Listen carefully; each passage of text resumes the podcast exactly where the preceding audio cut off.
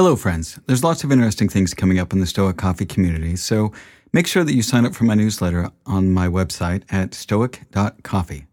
You can also follow me on Twitter at stoiccoffee and on Instagram at stoic.coffee, and you can find my LinkedIn page by searching for Stoic Coffee Break on LinkedIn. Now, I also wanted to let you know that I'm starting a mastermind for tech entrepreneurs as the world of tech is accelerating, and I've had people reaching out to me for a group grounded in Stoic principles. I'll be your facilitator as we tackle some of the big questions in tech using the tools of Stoicism. I have a few spots left for senior tech entrepreneurs and decision makers to join me for a one hour bi weekly session. I'll be interviewing candidates to form a tight group for the first cohort of five people, plus myself. Now, if you're interested in joining this, please reach out to me at masterminds at stoic.coffee. Now, again, that's masterminds at stoic.coffee. Thanks again, and thank you so much for listening to the podcast, and I appreciate your support.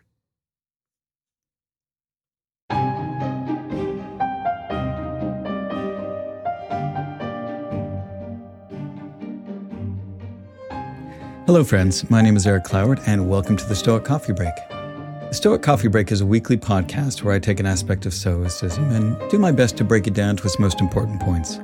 I share my successes and my failures and hope that you can learn something from my experience and better apply Stoic principles in your life. This week, I want to talk about a model of thinking. So, the Stoics teach us that we have control over a few things our thoughts, our choices, our actions, in short, our will. So, is there a way that we can get better with our thinking and improve our outcomes?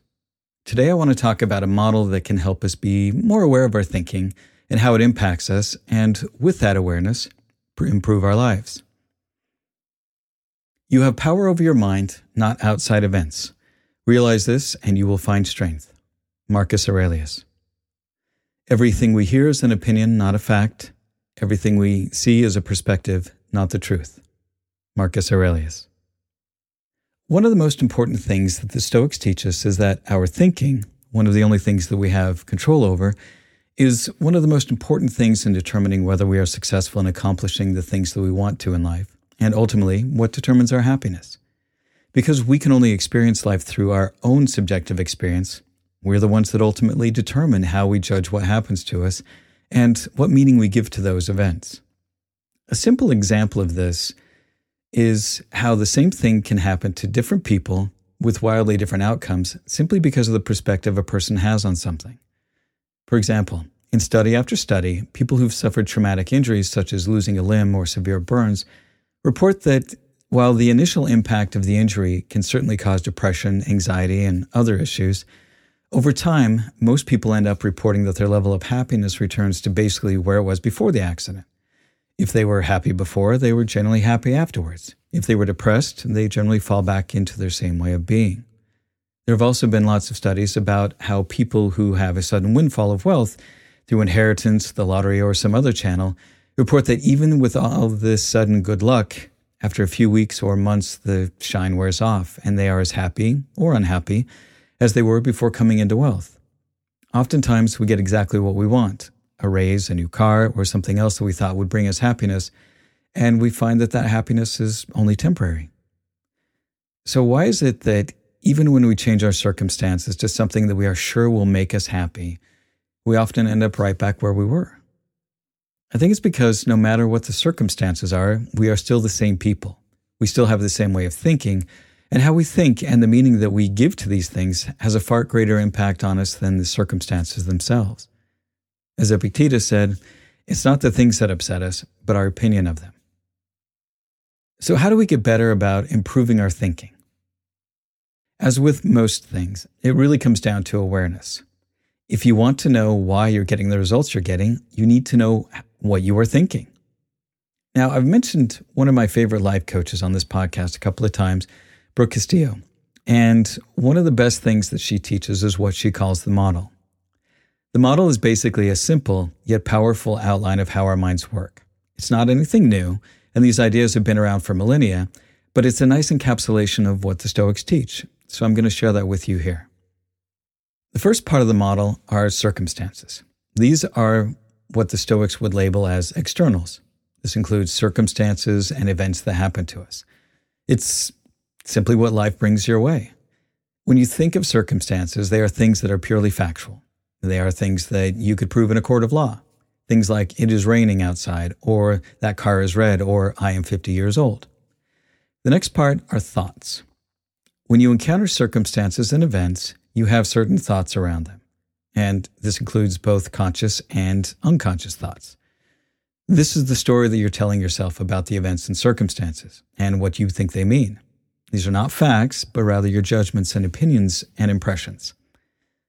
The next part is emotions. And emotions are caused by our thinking. When we tell ourselves a story about the things that are happening, we create emotions. We feel something, and that could be anxiety, it could be joy, it could be fear. Whatever it is that you are feeling, it is caused by your thinking. The next part is actions, and our actions are driven by our emotions. So the word emotion comes from the Latin emovere, which means to move out, remove, or agitate. It's from the same root as motive, motor, move, and momentum. Emotions are the things that get us to make choices and take actions. Now, the last part of the model is simply the results. When we make choices and take action, then we get results of some kind. So, how can we use this model in our lives? Well, if you want to understand how you are dealing with something in your life, you can use the model to help clarify why you are getting the results that you're getting. By filling in the information in each of these sections, you can get a rough but clearer picture about what's going on. Now, if you're in a place where you can sit down, I want you to pull out a sheet of blank paper, and I want you to write down these five sections and give yourself some space to write next to them. And those sections again are circumstances, thoughts, emotions, actions, and results. So let's take an example and fill out each of these lines. The nice thing is that you can start with any section. Let's say that you get into an argument with your significant other at least once a week about the dishes. You get frustrated with them for just leaving the dishes in the sink rather than putting them in the dishwasher as you would prefer. Let's fill in lines and see how we can be more aware of our thinking. Remember, these can be done in any order. It's kind of like putting a puzzle together, though for this exercise, I'll go in order just to illustrate the different ideas. So in the circumstances line, we put my partner leaves the dishes in the sink and I've asked them to put them in the dishwasher. And that's it. Those are the only facts that we have for this story. Now let's fill in the thinking line. When my partner doesn't put the dishes in the dishwasher, I feel like they are disrespecting me and doing it just to upset me. Next, let's fill in the emotion line. You would write down something like, I feel frustrated or I feel angry. And remember, these are just emotions you can't put something like, I feel ignored because being ignored is, first off, an action, and second, you're attributing it to the other person. In the action line, we would write something like, I complained to my partner about the dirty dishes being left in the sink. Lastly, in the results line, we might put something like, My partner feels like they are being attacked, and storm off. Once you have this filled out, you have a little bit more clarity about the situation. You can examine the thoughts you have around the situation. And in this example, the thoughts are projecting a motive onto your partner. They may or may not be doing it to purposely upset you, but because of those thoughts, you feel angry, which drive you to complain to your partner and start the conflict again. When you're able to change your thinking around the situation, it can change your emotions and actions, which lead to different results. Today I escaped anxiety. Or no, I discarded it because it was within me and my own perceptions, not outside. Marcus Aurelius. In short, if you're dealing with an issue and you want to have some clarity around it, using this simple model is a great way to examine the situation a little more rationally. It's a framework to start from to help you see where you may have some thinking errors. It can also be used in a positive way. If you're trying to get some kind of result, try filling this out and see what kind of thinking and actions might help you achieve the results you want. Now, let's say that you want to meditate for 30 minutes a day, but you find it challenging to do so. So you would put, I want to meditate for 30 minutes a day in the results line. Now, in the actions line, you might put something like, I schedule a break at 10 a.m. in my calendar.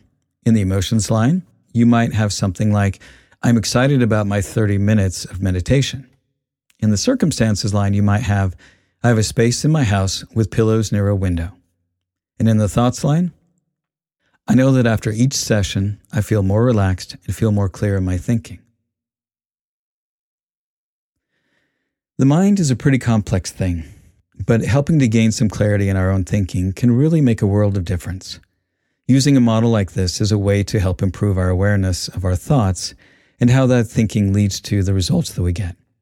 And while this model is not all encompassing, it's a great starting point to gain insight into the stories that we tell ourselves, which drive the actions we take and the results that we get. And that's the end of this week's Stoic Coffee Break. Be good to yourself, be good to others, and thanks for listening.